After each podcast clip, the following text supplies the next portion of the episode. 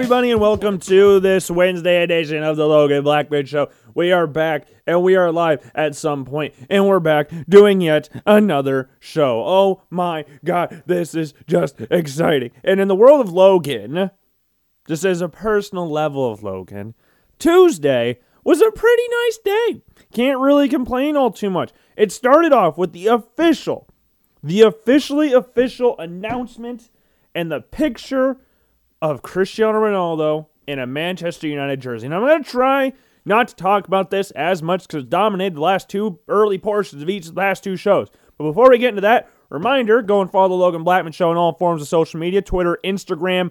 Go like the Facebook page, subscribe to the YouTube channel while you're at it. If you're listening to this point in the show, might as well be, make sure you're going and following the Logan Blackman Show on Apple Podcast and Spotify. So I hope you're doing that as well. But back to Ronaldo. This thing Oh my, 12 years. 12 years. And we, we knew this was happening Friday. Okay, so we did the show, we recorded it on Thursday, posted on Friday, and at that point, things have changed a lot. Over the span of a few hours, it went from he is locked on to going to Man City to, oh, Man City are now out of it, and Manchester United are now back in getting Cristiano Ronaldo. It's, in, it's crazy how fast transfers can move, and the transfer deadline day was today for the world of soccer. Transfer deadline day, so no more teams can make transfers. It's like the trade deadline in sports in America. This is the last day they can make transfers, and this has to go down as the craziest summer transfer window of all time. I'm not being like sarcastic, I'm not trying to make this bigger than what it is. When's the last time the two best players of their generation, Messi and Ronaldo, leave their club in the same exact summer? When is the last time that's happened? I cannot think of a time. Messi and Ronaldo have been the main, the best players of our lifetime, of the 21st century. It's been Messi and Ronaldo. And they both left Barcelona, which seemed like it was never going to happen. If you told me five years ago Messi was going to leave Barcelona, I would have told you, no, it's not happening. The only club that he was ever talked about leaving Barcelona for was Newell's Old Boys back in his home country of Argentina, which is the club he grew up playing. With this is a youth team he came through before he went over to Barcelona. Ronaldo, you knew he was going to move eventually. You didn't think the Juventus thing would end as abruptly as it did, but in the grand scheme of things of how Ronaldo has been as a player, the Juventus thing can kind, geez, kind of be seen as now levels. There's levels to this thing. We're not comparing Ronaldo to some random player. With the levels of we know of Cristiano Ronaldo, that move to Juventus did not meet the expectations of what were laid out for him. The expectation of when he went to Juventus was not to win another Serie A. They won eight or nine of those things in the past 10 years. Like, the goal wasn't to win another Serie A. That was already given. That was, we ex- would just keep doing this pretty much. The expectation was he goes there and wins the Champions League, which in the Champions League for Juventus, that was not a great spell for him. One of his worst runs in the Champions League at any club he's really been at since he's been on the world stage, I guess you could say. But Messi Ronaldo leaving Juventus and Barcelona. Messi going to PSG. Thank the Lord it wasn't a Man City.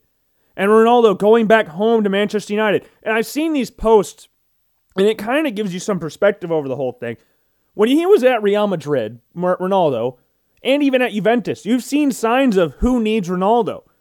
Now, Real Madrid fans are very fickle fans, anyways. It's more of a what have you done for me lately type thing. And with Ronaldo, if he's not scoring 40 to 50 goals a season, it's like, oh, he's a disappointment now. Oh, he's not that good anymore. But compared to other players, they wish they could do that. And they're going, oh, we don't need him. We're fine with letting him go to Juventus. Juventus, oh, we don't need Ronaldo. And this is fans' side of it. It's not really the club being like, oh, we don't need Ronaldo. And then they might be saying that underneath things. They're obviously selling him, so there's obviously some part of them that goes, yeah, we got to cash in on Ronaldo here. Manchester United fans, and I've been a fan of United before, or not before Ronaldo, because that was really early. 2004, I don't think United were really on TV that much in the United States. Now, I had FIFA 2003, and Ruud van Nistelrooy was my favorite player on those games, but you never watched Ronaldo at that time. But when I was growing up watching United, with Cristiano Ronaldo until this point, to this point. On August or September 1st, congratulations, we made it to September of 2021, there has never been an inkling of a thought that, oh, United could do so much better without Ronaldo.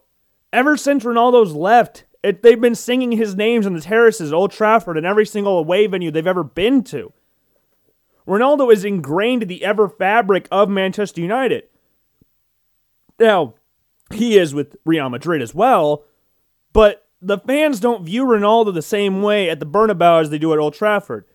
Those are the stadiums Real Madrid and Manchester United, if you were unaware. Like United, there was a freaking cardboard cutout of Ronaldo at the Wolves game this weekend. He wasn't even officially a Manchester United player yet. And I know they made the announcement, they said they've reached an agreement, that's the transfer fees. The thing that holds it over is the medical. Because if you look over the past couple years, like one of the bigger ones was Nabil Fekir leaving Lyon to go to Liverpool. He was all set to go to Liverpool, and then he failed his medical. And then the move never materialized, and now he's playing over in Spain with Real Betis. Like, just because you announce the player, if he doesn't pass the medical, it's not happening. Now, it's Cristiano Ronaldo, so you're fully expecting him to pass the medical, so that seems like a formality at that point. And most professional soccer players or professional footballers, you would expect to pass a medical. That shouldn't be something that a lot of players really deal with. These are the most athletic, most fit beings on the planet Earth, or some of them.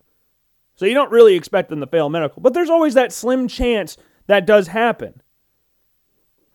Like just because they work out all the time and keep their body in pristine condition doesn't mean there's not something wrong internally. There's always a chance of that. But Ronaldo passed his medical and became an official Manchester United player today.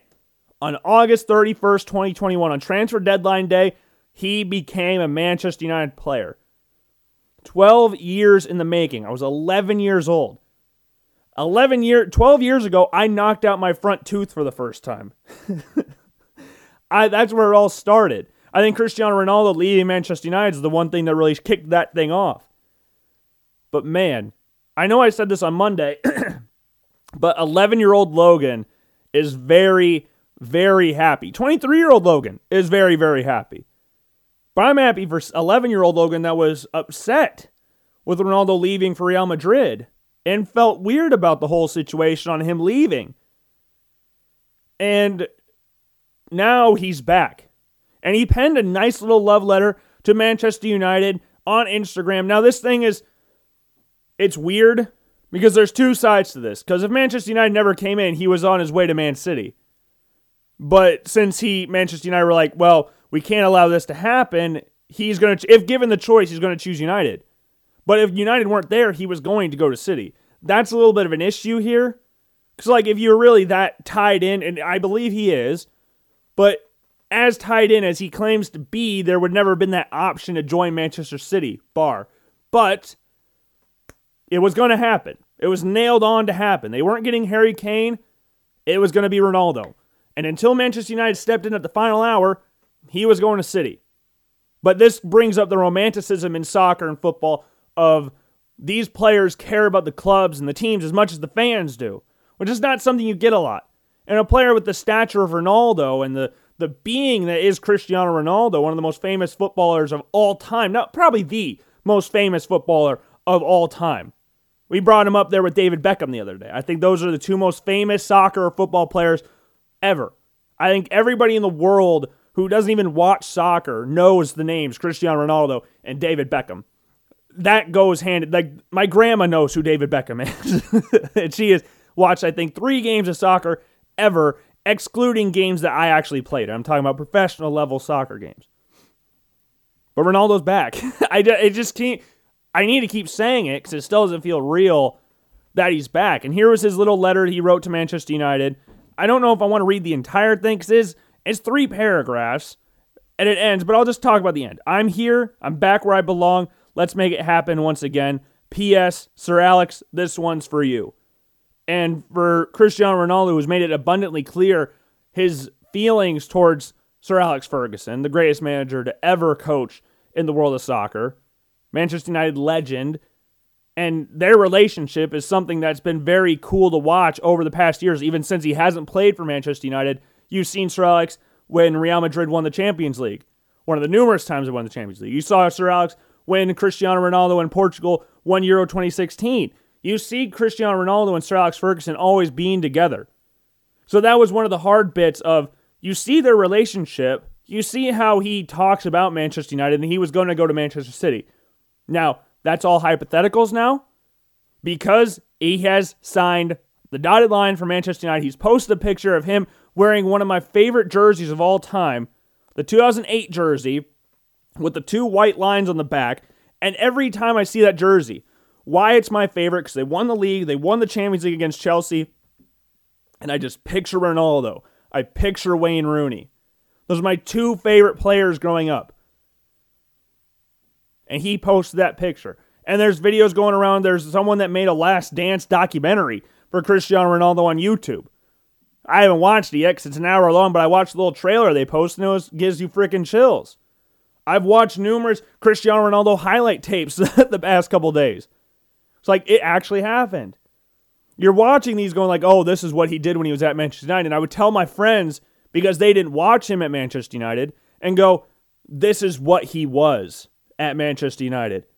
And I I say this as a fan more so that I think the best version of Cristiano Ronaldo was at Manchester United. I think he was more of a complete player at Manchester United versus at Real Madrid and Juventus, where he just became a insanely insanely threatening goal scorer, insanely threat. There's an insane threat in front of goal. He wasn't playing on the wings anymore. He's playing more as a number nine and playing a lot more centrally, which got him the opportunity to score a lot of goals. He doesn't take free kicks the same anymore. He's not providing the same. He doesn't do all the step overs anymore. But the step over thing could go into the fact that he's also 36 years old. Doesn't really need to feel the need to do that anymore. But that Ronaldo that was at Manchester United from 2004 to 2009 that, in my opinion, was the best Cristiano Ronaldo.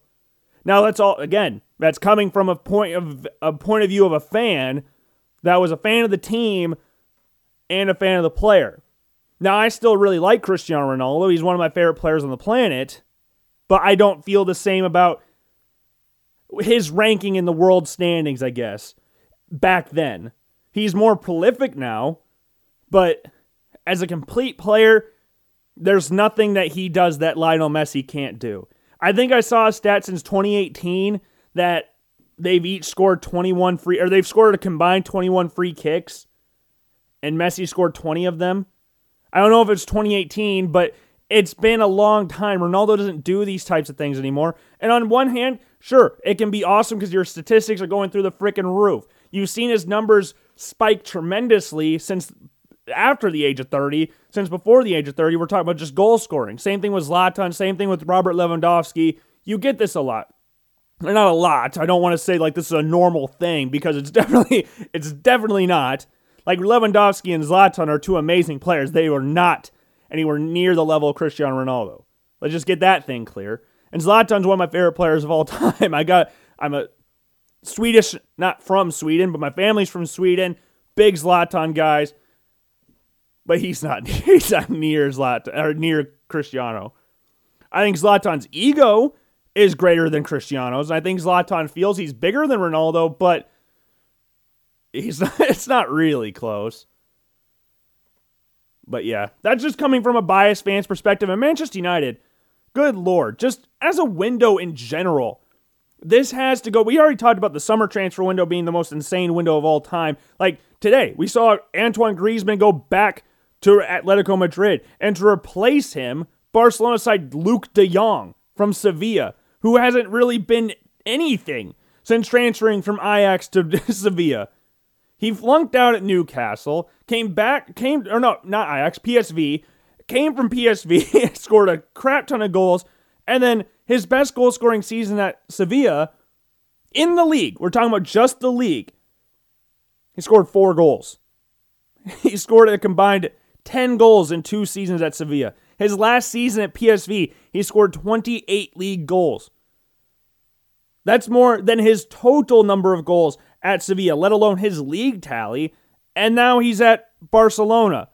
Barcelona are a freaking mess. And I hope this isn't true, but I'm looking at the roster right now, or at least his page, and they had him wearing the number 10. You could not tell me you're going from Lionel Messi the greatest player of all time, to Luuk de Jong wearing the number 10. That's asinine. That's Ronaldo leaving Real Madrid was crazy, and then giving the number seven shirt to Mariano was ridiculous. And now Eden Hazard's doing no favors to the jersey. Kylian Mbappe, that's a fair replacement for Cristiano Ronaldo wearing the number seven. He looked up to him. He wears number seven now. He's one of the best players on the planet. Going to Real Madrid seems inevitable. It didn't go through this transfer window, unsurprisingly, but he will be a Real Madrid player at some point.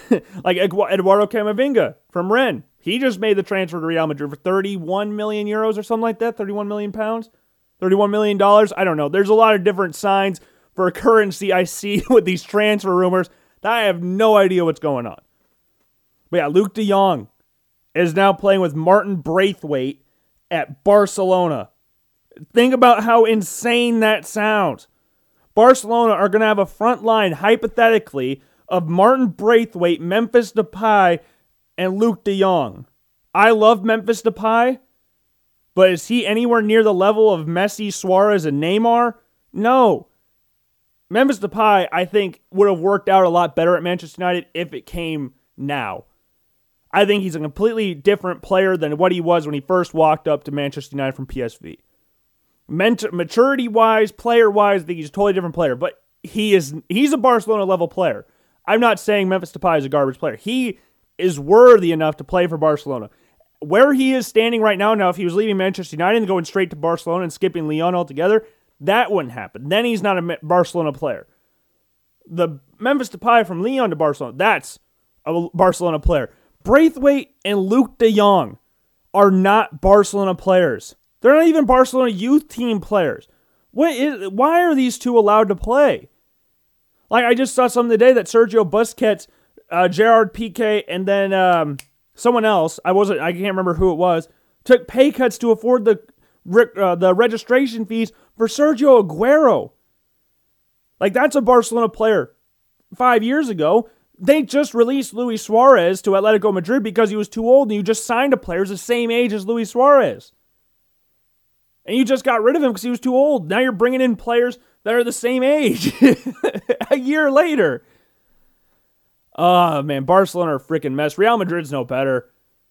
Like I don't billions of dollars in debt, both of them, and they both still try to buy players. Barcelona can't even afford the registration fees for the players they didn't even buy. They didn't. Memphis Depay, Eric Garcia, and Sergio Aguero were all free transfers. They can't even afford the registration fees. Yet they're still trying to buy players. That's ridiculous. they just sold Emerson Royal to Tottenham. They just signed him back from Real Betis like a week ago. He played three games for Barcelona and now he's gone to. and they just said like last week or however long ago that he had a $300 million buyout clause or something ridiculous like that. And they just sold him for like 30 today. Barcelona are a freaking mess. The fact that Luuk de Jong and Martin Braithwaite are allowed to play for Barcelona. Yes, I'm saying allowed to. I cannot believe that's a sentence I've ever I never thought I'd say that. That those two players would ever play for Barcelona. Ever. Braithwaite's a lot more surprising to De Jong because at least De Jong had a prolific period in his career in his last season at PSV. He was their captain. Like there was a time where it was like, okay, yeah, he can make a move probably. Newcastle one? No. PSV one? Yeah. Sevilla one? No. That's he got worse and now got to move to Barcelona. Now, Real Madrid haven't made any like ridiculous signings like that. I mean, David Alaba on a free is a great bit of business right there. Very experienced player, can play both center back, left back, left mid, center mid, wherever you want to play him, he'll do it and be a very good player at that spot. Eduardo Camavinga, very good youth option there. Don't know how you could afford him because he was 30 million pounds or dollars or euros or whatever. Don't know how you were able to buy him, but you got him. Bale's back. I I don't know. I didn't think we'd have a situation where the two managers of Barcelona and Real Madrid both coached Everton. Now, Ancelotti, I'm not going to take anything away from Ancelotti. He's one of the greatest managers of all time. But he just left Everton, and now he's back at Real Madrid. How? Koeman got fired from Everton and is now at Barcelona. I get the club tie thing with Koeman. He's one of the greatest center backs of his era, playing for Barcelona, one of the best attacking center backs of his era. But is he really the guy you want running Barcelona Football Club or Football Club Barcelona? I don't know. That's ridiculous. Like Antoine Griezmann leaves, you replace him with Luuk De Jong. Atletico Madrid are going to walk to the La Liga title this year. It's not even going to be close. Like I, Real Madrid still got great players. Barcelona still got some great players, but Atletico just won the league last year. I don't think they did. I don't think Atletico got worse. They got better. I don't. I don't. They're winning the league again. Like it's it's crazy. And there were other moves that I'm not even remembering right now, but there were some ridiculous moves going on this transfer window. Josh Sargent going to Norwich. Matthew Hoppe just went to Mallorca. So like we got all these crazy American moves. We got some USA World Cup qualifiers on Thursday. I believe against El Salvador. So that'll be very fun. Hopefully the US actually makes the World Cup this time. I didn't think I'd ever have to say that. And uh, we're in the situation where the United States missing the World Cup is a real possibility. But this team shits on the team in 20 one that qualified for 2018. A team that still employed played willingly Michael Bradley and started Brad Guzan. That team no longer exists. Brad Guzan was the third choice goalie of the past Gold Cup. Matt Turner had one cap before the tournament was the number one goalie. Those days are long gone. Praise Jesus for that. But yeah, transfer windows are ridiculous. And Manchester United getting Jadon Sancho, Rafael Varane, and Ronaldo, all of them for less than 75 mil. For the level of player they are, that is ridiculous. Like Jadon Sancho for 73. Jack Grealish just went for 100 plus. 73 to 100. That is monstrous difference right there. You're telling me Jack Grealish is that much better than Jadon Sancho? I think Jack Grealish is an amazing player, but 30 to 40 odd million more better than him? 30 to 40 odd more? Jeez. 30 to 40 odd million dollars better than Jadon Sancho is what I'm trying to say. Rafael Varane, 34 million. Ben White just transferred to Arsenal for about 60 or 50, however much it was. Either way, more than a Champions League and World Cup winning center back at Real Madrid. Ben White has played for Leeds and Brighton and has just completed this insane transfer to Arsenal. And then Cristiano Ronaldo. I know he's 36 years old, but 13 million for Cristiano Ronaldo is utterly ridiculous. Like I don't know exactly how many goals he scored last year. We're gonna look that up right now because he's still. It's not like he's he's not at the insane rate that he once was, where he's scoring 50 goals a season, but he's still scoring a crap ton of goals. He just led Serie A in goal scoring again with 29. He had 36 goals in all competitions last year. that is utterly ridiculous. Again, he's not scoring 50 to 60 goals again, but this is a consistent, at least 20 goal a season striker, forward, whatever you want to call it, for 13 million. I don't care if he's 36 years old. This isn't a normal 36 year old. We talked about this on Monday with the likes of Ronaldo, Brady, uh, Messi, LeBron, like these types of players. Age does not matter. you look at them, go, wow, I would take them on my team. Now there's some like, you know, idiots out there that would go, "Oh, I wouldn't I wouldn't take Tom Brady on my team." I don't care how old he is. I don't care how many Super Bowls you want. I wouldn't take him on my team. Just like what the Bucs did with one year of Tom Brady. They went from seven and nine to winning the freaking Super Bowl. Now, obviously, there were a lot of other things that took place in Tampa, but Tom Brady being the quarterback of that offense was a big reason, and he changed the mindset in Tampa. Brought a lot of players in. People want to play with Tom Brady. They want a chance to win a Super Bowl. And this his mindset is really what changed that team. And Ronaldo's mindset is going to change Manchester United. This is one of Manchester United's greatest ever players. Like, not just of the modern era ever, greatest ever players. And now he's back. And Manchester United, who are already in talks of the Premier League title this year. Not saying they were favorites. I had them finishing third in my predictions. There's a real shot they win the Premier League. There's a real shot that they win number 21 this year.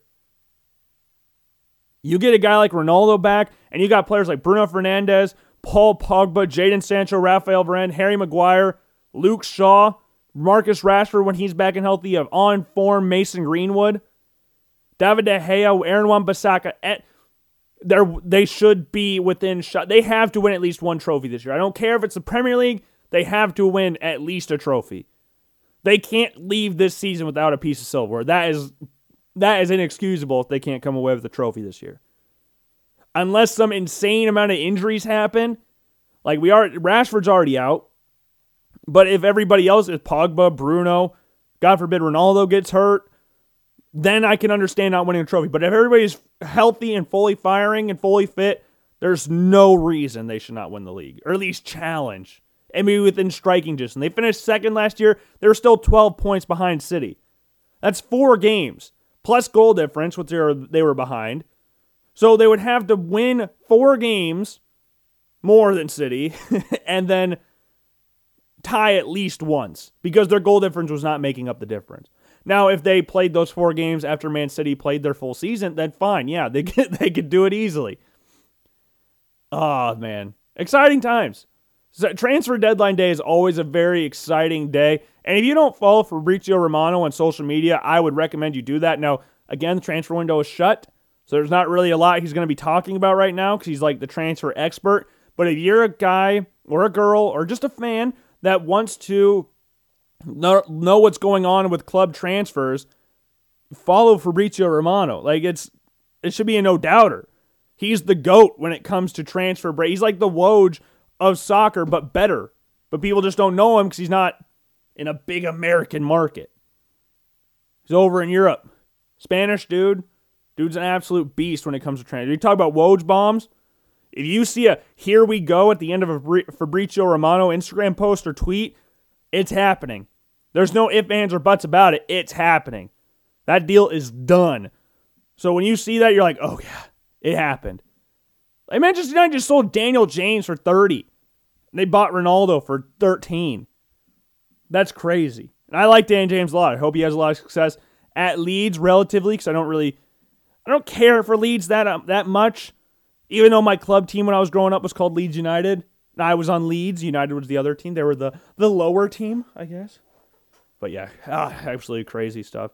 And speaking of like big money moves and stuff like that, I would like to give a, a quick, quick congratulations to the greatest high school quarterback scouted ever. This isn't my personal opinion because I've never actually watched the dude play, but according to every single scouting network ever, Quinn Ewers, the greatest high school quarterback of all time, he early so we talked about this a little bit uh, a few weeks ago, I think it was. He early enrolled at Ohio State, skipped a senior of high school, open enrolled at Ohio State early.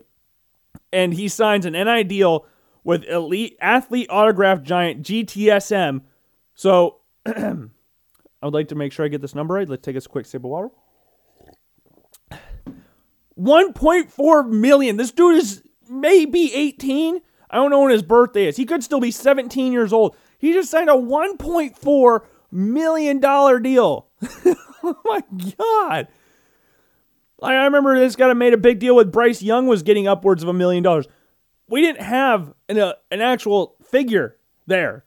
We had a quote from Nick Saban that said he's making around or about to sign deals that are making him up around a million.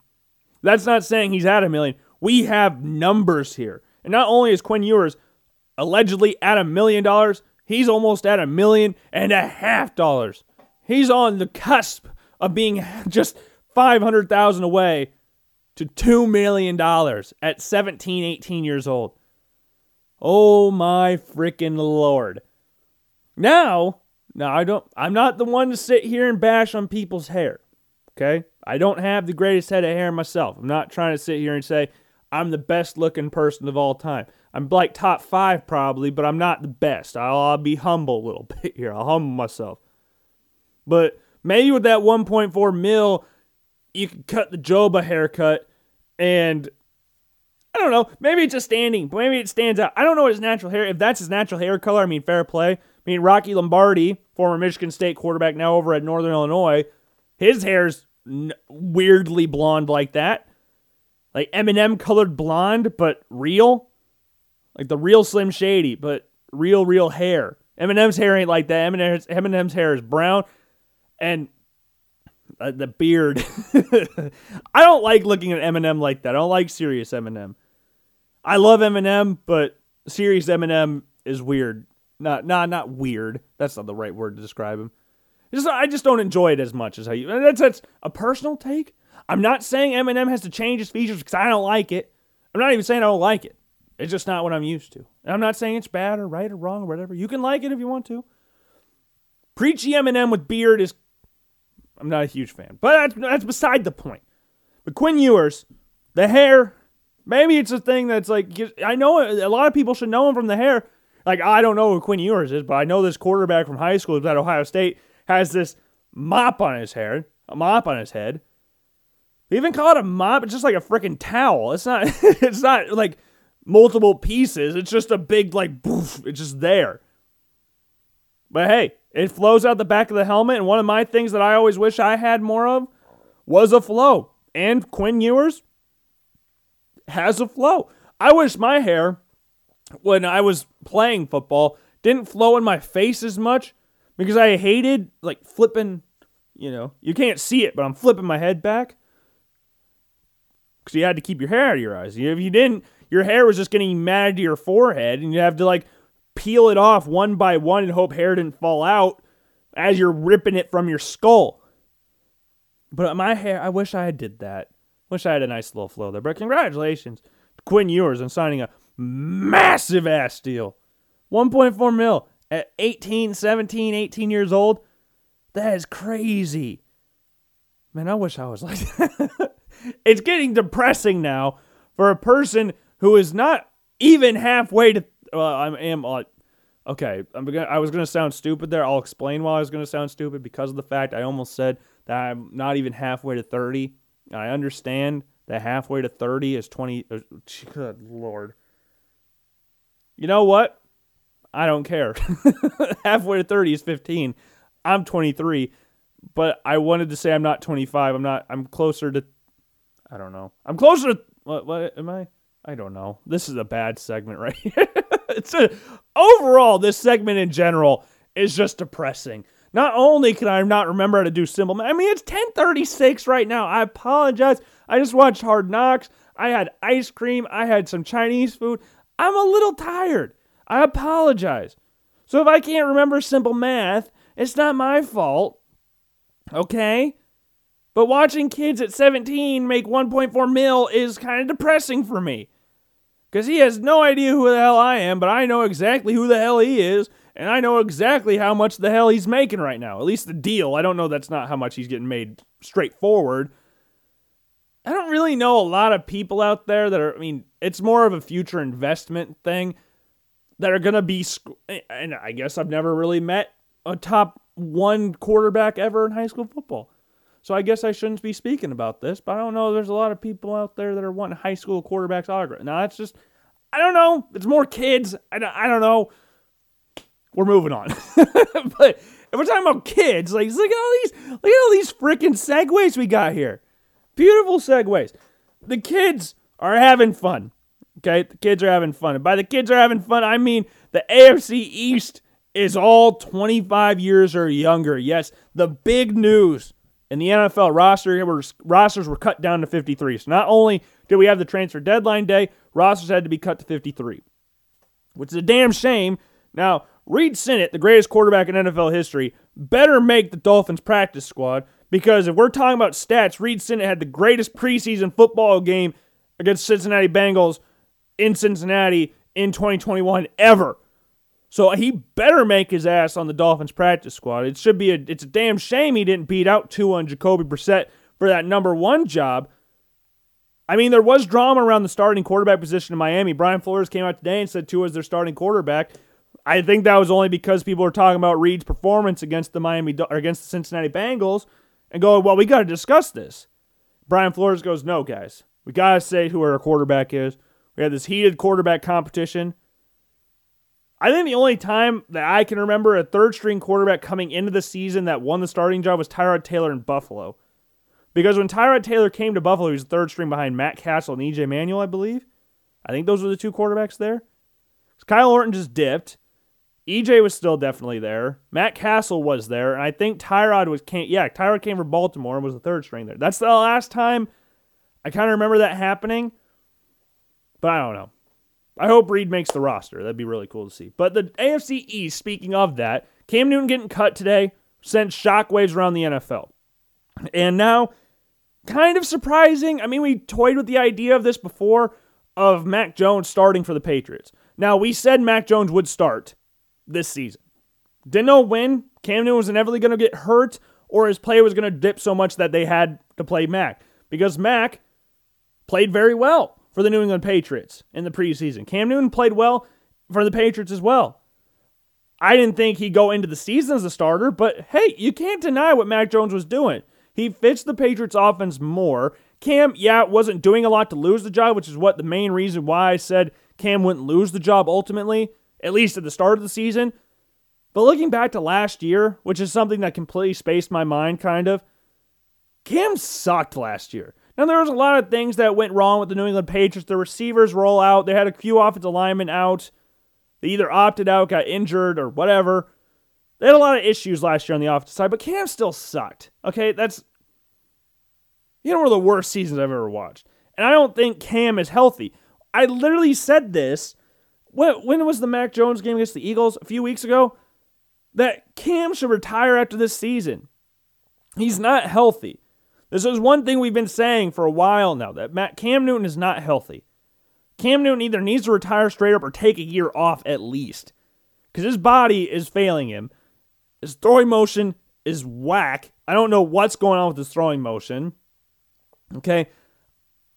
And going into the season with Mac Jones as the starter, looking at it, it's weird because I shouldn't be saying this, knowing what I know about Cam Newton. I'm more, I'm not scared, but I respect Mac Jones. I, this is, I'm trying to figure out how I want to word this without sounding like really weird or really negative towards one person. I think so. The main reason I'm talking about this, Booger McFarland came out today and said the Patriots just put the Bills on notice. They did not. The Bills are going to the season. If they don't sweep the division, I'll be very shocked. The Bills are a much better team than every single team in the AFC East. The Patriots putting in Mac Jones, I think I'm more nervous about Mac Jones, I guess. Because if you're looking at what Cam Newton did last year, there's not a lot that really strikes fear into the hearts of opponents anymore. I don't know where Cam Newton goes, but I think he should retire. Not anything based off I don't like Cam or anything. He's not healthy at all. I know the competitive nature and so the competitive side of him is not going to do that. And I understand that and I respect the hell out of it. But you got to look at your body and go, wow, look what Steve McNair's end of his career. Steve McNair was one of the best quarterbacks of the early 2000s with the Tennessee Titans got beat the hell up in Tennessee, and then went to Baltimore, and then basically quit after, not quit, retired after Baltimore. Because his body failed him. His body was failing him in Tennessee. Went to Baltimore, tried it out, didn't work. Now they were good, but it wasn't mostly because of Steve McNair. Cam is not healthy, and it didn't work out in New England. Mac Jones fits exactly what the Patriots want to do at quarterback. He's a Tom Brady, like pretty much disciple. A very accurate, very smart, great preparer. Like everything Mac Jones does, I can totally understand why the Patriots went this route. I am shocked. I am surprised that they cut Cam straight up. That was very surprising. I'm not surprised Mac Jones will be the starter because he was playing very well. The cutting thing is what the part that surprises me. And now with Mac Jones as a starter, Every Josh Allen's now the oldest quarterback in this division, which is crazy to think about. Josh Allen's 25 years old and is the oldest quarterback in the AFC East. The last time that every team in the same division started a QB 25 years or younger in the season opener was the 1973 AFC Central. You have Terry Bradshaw, Ken Anderson, Dan Pastorini, and Mike Phipps. If you don't know who the teams are, that is the Steelers, Bengals, Oilers, and the Browns. I believe. Mike Phipps with the Browns, right? Yeah. I think Mike Phipps played for the Bengals too, but I'm not 100% sure on that. Now I gotta look this up because I my cre- my credibility is on the line. Mike Phipps, I know the name. He's I think he's played for both. Okay, he was on the Browns, but played for the Bears as well. Mike Phipps, I believe, was a guy that. What the hell? Who was he? Hmm. They were really high on him. He didn't. It didn't. He got hurt a lot and didn't really work out, or didn't work out in the NFL. Pretty much. Let's just say it like that. But yeah, Steelers, Bengals, Oilers, the Browns. So yeah, NFC AFC Central with the uh it's at least not it wasn't called the AFC North. You had the Oilers still in there. like the the Colts were in the AFC East for a while. Before the Bills won the division last year, the Colts won the division more recently than the Bills did. And they haven't been in the AFC East in freaking years. Yet that was going to happen. And then now, with Tua, Mac Jones being stars in Miami and New England, the final quarterback from that famous Alabama picture of Jalen Hurts, Mac Jones, Tua, all of them are starting. The Eagles officially announced that Jalen Hurts is the starting quarterback of the Philadelphia Eagles. Don't know why it took as long. I don't know if it was Nick Sirianni trying to just, I'm the new head coach. We're going to do things my way. I want to do it like this. We're not going to rush any, but just because you had a spot last year doesn't mean you're going to get it next year. Uh, earn your stripes type shit that Hue Jackson did. I don't know. I mean, I'm not saying Jalen Hurts the greatest quarterback of all time, but he's better than Joe Flacco right now. Gardner Minshew is a harder test for Jalen Hurts than Joe Flacco, in my opinion. But Jalen Hurts is now the starter. So now you have three quarterbacks from the same team all starting in the NFL. That famous picture in the locker room, all of them are starting now. No former Alabama QB has started and won a playoff game since Richard Todd did with the New York Jets in the 1982 playoffs. Which of these three might have the best chance to do it. I think Tua makes the playoffs. I don't think he wins a game. I think Mac Jones has a chance to make the playoffs. I don't think he wins a game. Philly, Jalen Hurts, I don't think they make the playoffs. So by default, they don't win a game. That's kind of the situation they're in. like, I'm not saying the Eagles are completely out of it. I would be pretty damn surprised if the Eagles won a playoff game this year. Pretty damn surprised. The Dolphins and Patriots are pretty much neck and neck in my eyes for the AFC East very similar styles. I mean, Brian Flores is a Bill Belichick disciple, so you're going to have some crossover and play styles there. But Tua is the starter in Miami, unsurprisingly. We hinted at the Deshaun Watson thing. Didn't really think it was going to happen. I mean, it popped up again, so we had to talk about. It. We were kind of running, struggling on segments on Monday. I'm not going to lie. we t- talked about Ronaldo a little bit longer than what I was re- originally expecting, but that's what happens when you have a kid that watched Ronaldo at Manchester United when he was 11, and then now he's finally back 12 years later. You get a little excited, especially on Friday when you're all upset that he was going to join Man City. Because Thursday night he was joining Man City, Friday morning he was signing for Manchester United. So craziness of transfer windows. But yeah, I don't think Jalen's making the playoffs. Tua and Mac, you could flip a coin. I'd be fine with either one of them making the playoffs. Neither one of them wins a game.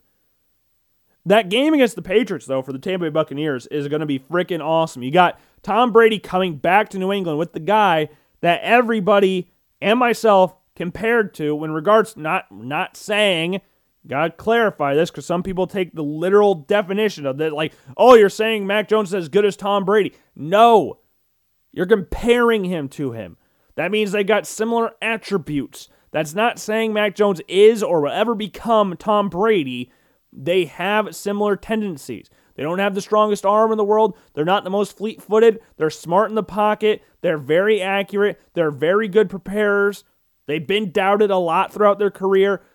They're very similar in those aspects. I'm not saying Mac Jones is, or I got to repeat this, or will become Tom Brady. It was like the same thing when I, people were comparing Jordan Love to Patrick Mahomes. It was not saying Patrick Jordan Love is as good or will become Patrick Mahomes. He has the skill set to do that. Now, if he puts it all together at the next level, time will tell on that. But skill wise, he has it in him. Well, we'll see if he realizes it. I mean, it's kind of fun to make fun of Jordan Love because of the fact he's not going to play this year. Didn't play at all last year. Wasn't even the second string quarterback last year. Didn't even dress for a game that I can recall last year. So it was fun to make fun of it. but he is uber talented. And I'm excited to see when he gets an opportunity in Green Bay how he takes it because he is talented. I'm not saying he's Mahomes, but he has the talent. And talent does not equal good. We've talked about that a thousand times on this show. Make that a thousand and one times on the show. But we're talking about the college quarterbacks. We got Mac Jones, Tua, Jalen Hurts. Not only are they all starters in the NFL, all three of them were Heisman Trophy finalists. All of them. At one point throughout their college career, they were all Heisman Trophy finalists. Mac Jones finished third last year. Jalen Hurts finished second the year before. I don't know where Tua finished, but I know he's been in a Heisman, Heisman ceremony. But I don't remember where exactly he finished. I apologize for that. Didn't think I was going to bring that up, but I did. I did think I was going to go over each year they were in the Heisman candidacy, but I did. I think no, because when Joe Burrow won it, it was Jalen Fields and Chase Young. Last year, it was Davante, Jones, Lawrence, Trask, not in that order, but and then the year before was Kyler Murray, Tua. Who was the other guys there? I don't remember. I know Tua was in there. Who else was the other quarterbacks there? There was I think there was three quarterbacks. Was it Justin Fields? No. I don't remember. I don't remember at all. It definitely wasn't Justin Fields because he was still at Georgia at the time. So I I can't remember. I apologize, but I I can't. I didn't think I was going to go over each and every Heisman Trophy candidacy. But Reid Sinnett was in there at one time as well. We've already talked about Reid's legacy, being the greatest quarterback of all time and having the greatest preseason of all time against the Cincinnati Bengals in 2021. That's what we're talking about here. I mean, he had the most passing yards of any rookie or any quarterback this preseason. So, but all seriousness, I hope Reid does well. I hope Reid does make a roster. But yes, I saw this on social media today. It was Bleacher Report. So you can take or I mean, I take or leave a lot of Bleacher Report articles. The articles themselves are not really great, but they're talking points. I, am not a huge fan of Bleacher Report. The only reason I still have the app Bleacher Report is so I can check scores. In high school, I guess, early high school, middle school, I checked Bleacher Report pretty often for transfer rumors because that was before I had social media. So I would use them to check Manchester United transfer rumors. Like when Nicholas Gaitán, Nico Gaitán was linked to Manchester United like every other day. And then you had Shinji Kagawa coming in. Gareth Bale was linked with them all the time. Wesley Sneijder was linked every other day with Manchester United as well, like Nico Gaitán. Who else was really linked with Manchester United? There's a lot of players that are linked with Manchester United. But then Wesley Sneijder and Nico Gaitán were the two that were I remember being linked the most. Gareth Bale more recently, not necessarily like last year or two years ago, but like when I was in high school, that was what the rumor was like every other year or every year pretty much. That was the last time I really checked Bleacher Report like religiously. I keep it because it gives me updates on the scores and I like how their scoring system works. I think it, I like using that more than the ESPN app, which I only use for scores as well. And the only time I really look at ESPN or Bleacher Report is when it involves quarterbacks or draft stuff because I'm trying to narrow down all my research. Since I don't have sources, I use the people that have sources to help me out a little bit. But this was written by David Kenyon from Bleacher Report on August 31st. Oh, it's today. Hey, look at that. And he had ranking the Heisman favorites heading into week one. So there are eight quarterback or eight. I mean, there's eight quarterbacks. I mean, you could try to say that there's going to be some other player win the Heisman. The other than DeVonta Smith, it is an anomaly that a wide receiver wins a Heisman. I think there's three wide receivers that ever won a Heisman. Desmond Howard's the last one before DeVonta Smith. That was in the 20th century running backs and quarterbacks own, own the award, but there's really no running backs going into the season where you go, oh, that guy's special. Like I think a lot of people like Breece Hall. I think a lot of people like Isaiah Spiller. I really like Kyren Williams. Todd McShay obviously like Kyren Williams as well, but it's gonna be a quarterback. There's a lot of good quarterbacks in college football this year. A lot of young quarterbacks that got a lot of exciting talent around them. But we'll just go through this list really quick eight Kedon Slovis, seven D'Eriq King, six JT Daniels, five Sam Howell, four Bryce Young, six or six, three DJ Uiagalelei from Clemson, two CJ Stroud, and one Spencer Rattler. I mean, Spencer Rattler is going to be the odds on favorite regardless. I think a lot of people will be kind of surprised that CJ Stroud comes in at number two on this list. Now, if you followed Ohio or listened to the show long enough, CJ Stroud's going to have to try to fail this year. Like you got two of the best, not two of the, the two best wide receivers in the 2021 draft or 2022 draft class on your roster. You got a a good tight end in Jeremy Ruckert there as well. Thayer Munford protecting your last backside. And then you got Master Teague at running back, and there's another good running back there too. I can't remember his name though. And Ryan Day, who's a very quarterback friendly coach. Like he has got to try to not be good at Ohio State. CJ Stroud is going to have an amazing year. I mean, it's just inevitable, isn't it? You ha- you can't be bad with how good this team is. Ohio State's going to be freaking good this year. And sure, CJ Stroud is not Justin Fields, but he is a good, good, good quarterback. And Quinn Ewers is going to be piling the pressure next year when he's actually ready to play. Because if Quinn Ewers is as good as everybody says, and CJ Stroud has a good year, then we might have a quarterback battle on our hands. Because it could be something similar to that of Kelly Bryant versus Trevor Lawrence, where you have the highest rated quarterback in high school coming in. Sure, you went to a national championship, but you weren't really the reason the team went there. You were not really that good. You're all right, but you weren't good enough to beat. You can't beat out the the best high school quarterback in the country. So if CJ Stroud does not have a great year, I could realistically see there being a possibility of a quarterback battle going into next season. I'm just I'm not going to say it's happening. I expect CJ Stroud to go off, and I think number two might be maybe a little high, but I like CJ Stroud, so I'm expecting good things from him this year. But if he doesn't, the chance he doesn't do good or does average, there's going to be a quarterback battle. DJ, we already know a lot about him. We saw him against Notre Dame. We saw him in a couple other games last year. Notre Dame one being the main one.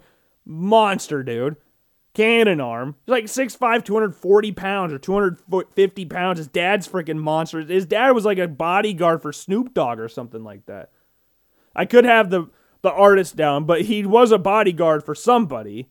And in two starts, okay, two starts as a true freshman. We saw him in some other games last year, but in two starts, he totaled 808 yards and six touchdowns. Beat Boston College and nearly took down Notre Dame, a very injured Clemson team with a freshman quarterback injured plus COVID protocols and stuff like that.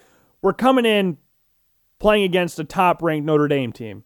Not like number one, but a t- highly rated Notre Dame team. That was pretty healthy. And DJ went in and played very, very well. So expectations on him are going to be very, very high. Moving to number four, Bryce Young. You know how high I am already on Bryce Young. Bryce Young is the most talented quarterback Nick Saban's ever worked with. Now, will he be as good as the other quarterbacks he's had? I don't know. But if we're just talking talent, he's number one. Will he become as good as Tua, Jalen, uh, Mac Jones, AJ McCarron, John Parker Wilson, Greg McElroy, even Blake Sims or Jacob Coker? Will he be those guys? I don't know. Not really Jacob Coker, but Blake Sims is probably he he's going to be better than Jacob Coker. But Blake Sims is really that next guy that's probably at the bottom of that tier list. Sadly, and it's a very hard tier list to be the top at. So it's not really a testament to how, if Blake Sims wasn't that good, it's more of a testament to how good Tua, AJ, Jalen, Mac Jones were at Alabama. This dude's got it. And he was the number one rated quarterback coming out of high school. He's been compared to Kyler Murray and Russell Wilson numerous times by me and other people out there. If he does what I expect of him, I think he could win the Heisman. I really do. I think the two quarterbacks that we know nothing really about, CJ Stroud and Bryce Young, could really shoot for the Heisman this year. Bryce Young has the two best wide receivers next year's class, an experienced team around him. That boy bodes well for Heisman. Bryce Young is at Alabama. I know they lost a lot of really good players last year, but it's Alabama. They'll retool. They don't have Najee Harris. They don't have DeVonta. They don't have Jalen. They don't have Alex Leatherwood or other players they have on this roster. Landon Dickerson's not there anymore. It's it's Alabama. It's not like I don't know Kansas when they went 11 and 2 or 11 and 1 or 12 and 1 whatever they did in early in the mid 2000s. It went like 7 and 5 the next year. Alabama's not doing and then 5 and 7 the next year. Like that Alabama's not doing than where they are now. Terrible. Borderline FCS school for football. Alabama will replace their guys. Clemson lost some really good players last year. Travis Etienne, Trevor frickin' Lawrence. They replace guys easily. These big schools don't worry about losing players. It's like, oh, it's part of the process. But Iowa, if you lose a five star player, which you don't, well, one hand, you don't really get a lot of five star players. so if you lose one, you're like, oh crap, well, we're not replacing him. Alabama, you, you can get five stars back, but Bryce Young will go off. Uh, hopefully, knock on wood. I don't want to jinx anything, so I really like Bryce Young. Number five, Sam Howell. He's the number two quarterback in this draft class. The only quarterback in the top five that's eligible for the draft next year, apart from Spencer Rattler, who we'll get to at the. I mean, do I really need to talk about Spencer Rattler and Sam Howell that much? I think we've done that enough, kind of. Not enough, because these two are really good quarterbacks and both really deserving of top five spots. I think Sam Howell, I think we're talking about numbers. Well, not think. He has the best numbers out of these quarterbacks, but one hand goes, he's the only guy that started two years at college. Spencer Rattler's the second oldest. He started one year. DJ started two games, and Bryce Young and CJ Stroud haven't started any games, to my knowledge, about CJ Stroud. Sam Howell has, but Sam Howell will have to put up some insane numbers. And if Sam Howell does go off, there's no real reason why he shouldn't win the Heisman. We've talked about this a few times on the show. He lost Michael Carter, Javonte Williams, Dyami Brown, and Chaz Newsome. Those are four amazing weapons for offense. All of them got drafted this year. Two running backs and two wide receivers. That is an insane loss for North Carolina. But Sam Howell, if he goes off with completely new pieces around him, now not entirely new pieces. I mean, they're going to have players that were there last year, but not to the same level as the guys we just mentioned. 2,000 yard rushers and 2,000 yard receivers, you're losing those guys is huge. But Sam Howell is good enough to work around that. And if Sam Howell goes off, there's a real shot that he could win the Heisman. Number six, JT Daniels. I mean, you know, I'm not the hugest, the hugest, the biggest JT Daniels fan ever. I mean, I haven't really seen a lot from JT Daniels, really. I mean, he started four games at Georgia last year. His first year at USC, USC was not great. The next year he got hurt, but he was a reigning, he was the former Gatorade Player of the Year in high school. So he's supposed to be this really good quarterback. I just don't know anything about him. I know less about JT Daniels or like JT Daniels less than the quarterbacks we mentioned, which is why he's ranked sixth on this list. Georgia is supposed to go off this year. Expectations are Georgia goes to a national championship. Or not, I mean, some people out there. I mean, Alabama still exists. LSU will be better. I mean, it's hard to be worse than what they were last year. but expectations are Georgia competes for a national championship. I shouldn't say goes to one, they should be competing for one. And if there's some scenario where them and Alabama face each other in the SEC championship game, I could see a scenario where they both make the college football playoff. They're that good, both teams. Georgia's defense is freaking insane, which is what you expect from Georgia at these points. It's just what you get. Georgia has always got a good defense. Offensively, stutter at times. Their offense has been very hit and miss over the years. So that's what I'm mostly concerned about JT Daniels. I know we're talking about he's this great quarterback. He could go off this year. I'm completely open to that. I'm not saying he's a bad quarterback whatsoever. I list him in my top 10 quarterbacks for next year's draft. I just don't think I rate him as highly as other people. That's why I was really excited to see top. I shouldn't say excited. That's the wrong word because I don't want to hate on players that often. I don't want to hate on a a kid that's younger than me. I'm not. I wasn't excited that he wasn't in Todd McShay's top 50 players, but I wasn't upset that he wasn't, if that makes sense. I don't rate him that as highly. But he could go off. He could completely go off. George Pickens is coming off an injury, so having him back will be huge. Zamir White at running back's a very good option for them. Georgia's always got some good pieces on the offensive line. But we'll see. JT Daniels is not that mobile. He doesn't have the strongest arm, but he's very smart, is what the thing is on him. But he's injury prone and not very fast. So that kind of concerns me a little bit about his Heisman candidacy because I feel like we had the same talks about Jake Fromm. And then he got drafted fifth overall or fifth round and he just got cut by the Bills today. So I don't I don't know. D'Eriq King at seven. I think D'Eriq King should be ranked higher than JT Daniels. I think D'Eriq King my this is one of the issues with Miami. I think they are so heavily reliant on J- D'Eriq King it could be a detriment to them. You saw games last year where he was the only reason they were doing anything on offense. And that hurt a few times last year. And they're playing Alabama week one, I believe. They're going, they're, did you know they're underdogs against Alabama? Isn't that just ridiculous that they are underdogs against Alabama? Big underdogs as well. 19 and a half point underdogs. 19 and a half. And on some pages, you go, wow, that is a massive ass spread right there. But you look at the two, okay, two of the three top 25 teams they played this year in the regular season, dis- discounting the Cheez It Bowl, which they lost to Oklahoma State. To North Carolina and Clemson, they got shit stomped. And in both games, D'Eriq King led them in passing and running. That is they are very reliant on him. Now they beat Louisville, but Louisville wasn't great last year to my recollection. Now I could be remembering them completely different. But they finished 4 and 7 last year. So them being 18th at the time when they played Miami does not matter to me. So I go you go, "Oh, they played 3 4 top 25 teams." Well, really, if you look at the end of the year, they played 3 cuz Louisville sucked. And yeah, Miami got shit on by Clemson and shit on by North Carolina. Like destroyed. North Carolina bent them over. Clemson bent them over. So Alabama being favored by 19 and a half, I don't think is that big. and I love D'Eriq King.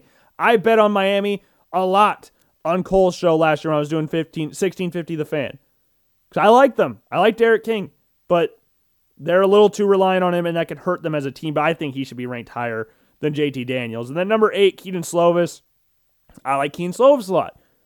Really like Kedon Slovis. Extremely accurate quarterback. If he goes off, dude's beast. Dude's an absolute beast. If he can get back to what we know of Kedon Slovis, and instead of the guy we got last year, which I'm not going to hold a ton of, uh, what do you call it? Negativity towards that because the the Pac-12 in general was relatively bad last year. Like the team that went to the Fiesta Bowl last year in Oregon wasn't even going to the Pac-12 championship game. The two teams that were going to compete in the Pac 12 championship game were Washington and USC, and Washington opted out. Oregon came in and beat USC. So, Oregon, realistically, I mean, they earned their spot there because they won the Pac 12, but they didn't earn their spot because they didn't win the conference to begin with. They didn't win the north side of the Pac 12. So, that made things a little bit interesting. Slovis has Drake London with him at wide receiver. Clay Helton is a very mixed bag in regards to how people view him as a head coach, but he's got a good quarterback. He's got good pieces around him.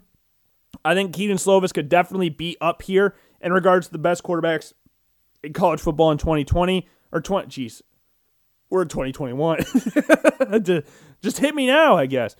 And then Spencer Rattler. I mean, number one, unsurprising. I, I didn't really touch on him that much because I think it's pretty much self explanatory that he's the favorite to win the Heisman. I mean, Lincoln Riley has had three, two Heisman Trophy winners and one Heisman finalist. Like in Lincoln Riley's years at Oklahoma, other than last year, I think every year he's been there, he's had a Heisman finalist. And like I've said with Bryce Young, now this is a big statement because we're talking about talent. I think Kyler Murray is the most talented quarterback he's had, but Spencer Rattler ain't that far behind, if at, if behind at all. He just needs to put it all together and be a little more consistent because we saw early in the stages of the season last year where he was a mess. Got benched against Texas, was off against Iowa State. He had a, bu- a few, inc- not a lot. I almost said a bunch of incompletions. He had a few incompletions against Kansas State, and most of them were interceptions. So he just needs to cut down on that. But talent wise, he's the best quarterback in college football.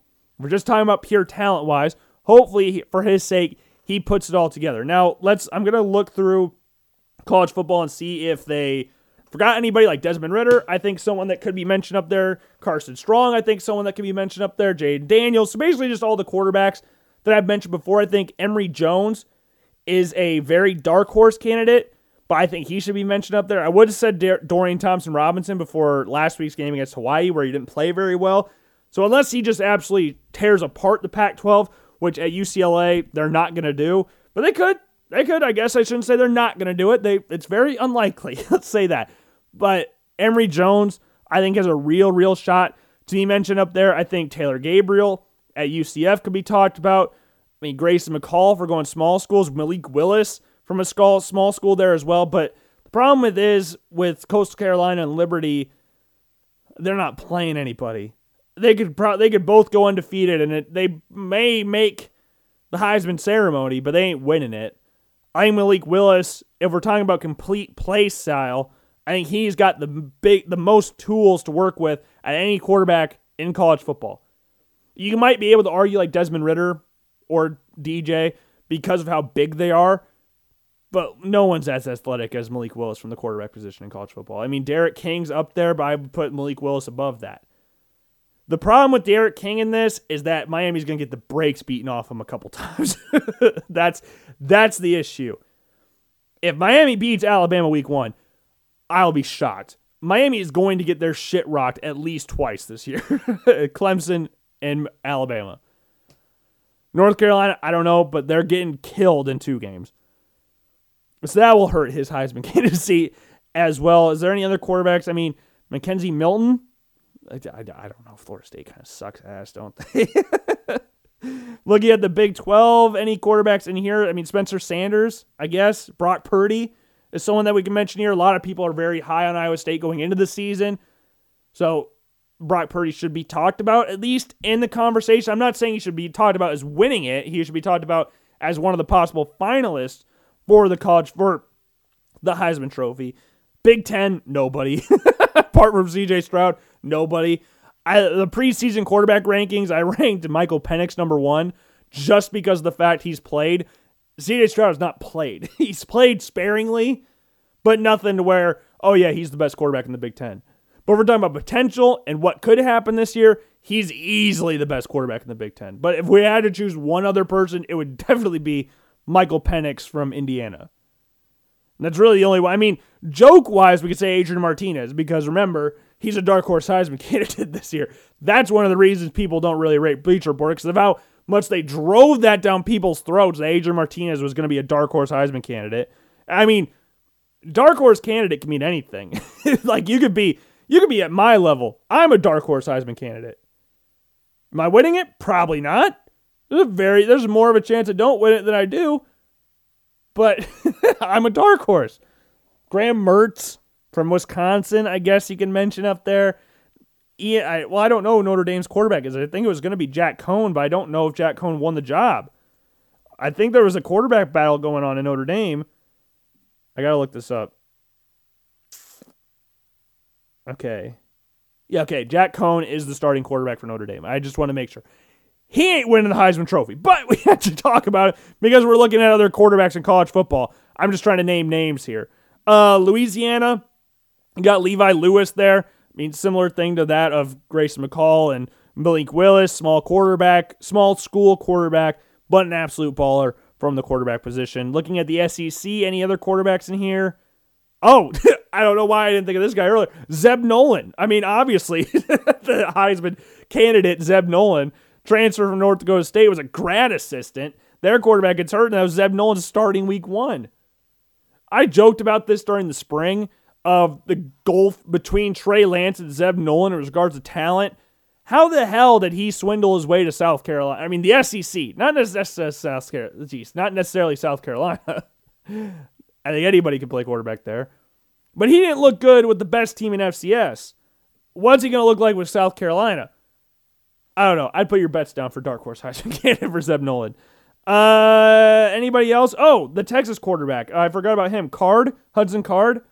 He's been talked about a lot. I mean, not necessarily as a Heisman, but people really like him. He beat out Casey Thompson, I think's his name from Texas. So maybe look out for Carson or Hudson Card at Texas. Dude seems very talented. Dude, I, I'm open to him being up there. We're just going to talk about. I completely forgot about him. I was thinking of other freshman quarterbacks. I was looking at A and M because they got a freshman quarterback coming in. Talk about Emory Jones, Auburn. You got Bo Nix still there. LSU. Brennan's hurt. Myles Brennan. So I don't know who their starting quarterback is going into the season. Then we move on. Oh, and then we got um Milton, Joe Milton from Michigan. He's the starting quarterback at Tennessee. That was just announced the other day as well. Just naming quarterbacks at this point now. I would talk about Dorian Thompson Robinson. I'm going to talk about the Kedon Slovis, obviously. You got Anthony Brown up at Oregon. I don't know if he's starting or not. They have another freshman coming in. Cade McNamara is the starting quarterback for Michigan. I believe that's what I read this the other day. Like he's yeah. So you got Alan Bowman there and Cade McNamara is the starting quarterback for him now, which is crazy. I did not think that was going to happen. I think the other quarterback at Oregon was Ty Thompson. I think that's the the freshman quarterback they got there, but he might be talked about as a starting quarterback. Then we've got Jayden Daniels, like we mentioned, Chase Garbers from Cal, very dual threat style quarterback. Didn't have a great year last year, but again, that was a lot of the S- the Pac-12 last year. Uh, Hank Bachmeier at Boise State, someone that could be talked about. Again, I'm not saying these guys should win the Heisman or even be in the like just good quarterbacks, pretty much. Like we're just naming quarterbacks at this point. Carson Strong at Nevada, another good quarterback that we've talked about a shit ton on this show. Anybody in the MAC that I'm completely forgetting about? Oh, Rocky Lombardi, obviously for Northern Illinois. I think that might be it. Is there any other any uh, guys I'm missing here? Navy's got a or not Navy. Memphis has always got a guy that'll pass for a shit ton of yards this year, but I don't know what who their quarterback is.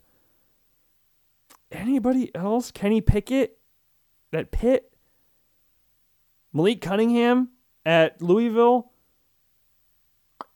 I think that might be it. Those are all the good quarter. Oh, Phil Yurkovic, Phil Yurkovic, Yurkovic, Yurkovic, however you want to pronounce his name Boston College.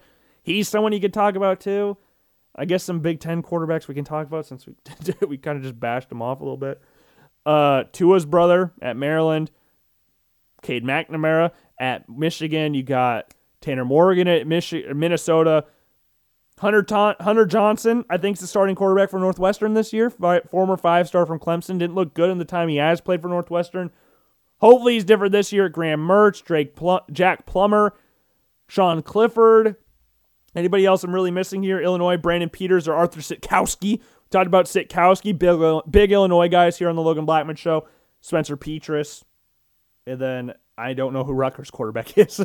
I'm just looking at that. I went on ESPN and clicked teams. So I'm just scrolling down to the teams. I'm not clicking on anything. I'm just trying to look. And I'm going off memory. I don't know who the hell Rutgers quarterback is.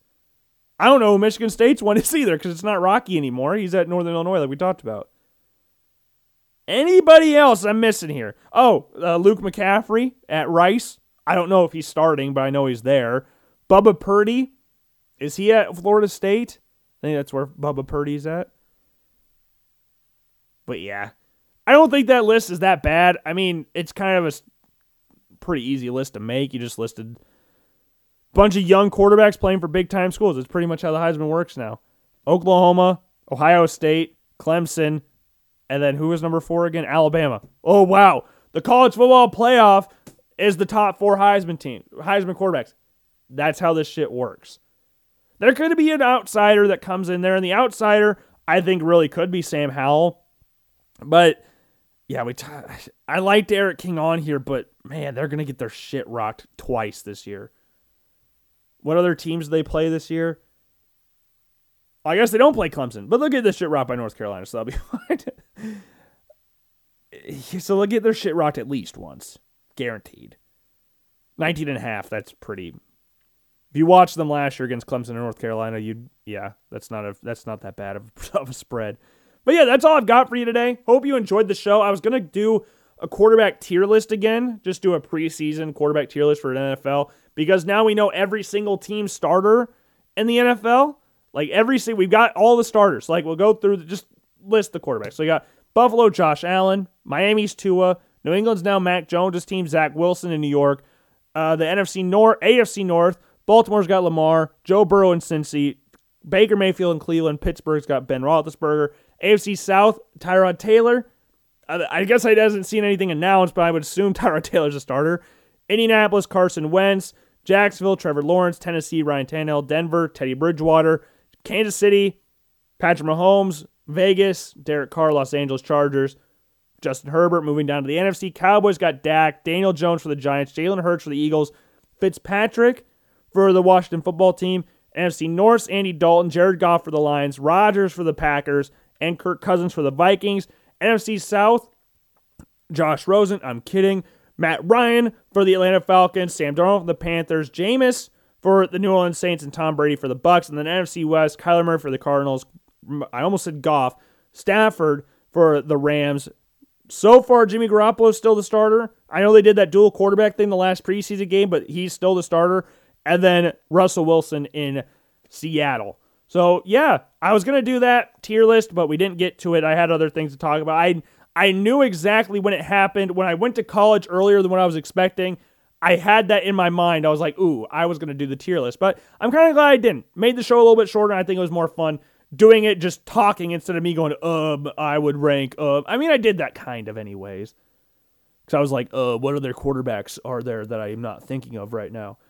So I'm trying to prove how smart I am by naming these quarterbacks off the top of my head, which, boom, I'm smart. I'm a, I also was super humble, though. So I can say I'm really smart because I said I was only a top five best looking person in the world. So I, I'm really humble as well. Humble and smart. So yeah, that would be the two words I would use to describe myself. So yeah, hope you enjoyed the show today. If you didn't, I apologize. It's nothing I could really do about it. I just hope you enjoyed it. Yeah, go and follow me on all forms of social media: Twitter, Logan underscore Blackman, Instagram, Blackman Logan, and the Logan Blackman Show one. Facebook, just search Logan Blackman Show. She'll pop up. Give it a like. Facebook page, the Logan Blackman Show. Give it a subscribe button. Click the subscribe button. We got a couple videos coming for you fairly soon. Jeez, get the NFL preview filmed and edited. Get that done before the NFL season starts next Thursday. Then you've got the Apple Podcast and Spotify account. Make sure you go subscribe to both of those. Since you're on one of them, listen and subscribe to the other one. Give it a rating if you liked it. If not, don't leave a rating. I don't want to see any negative scores on there. We got an ego to keep up here. So, yeah, hope you enjoyed it, and I will see you all later. Peace.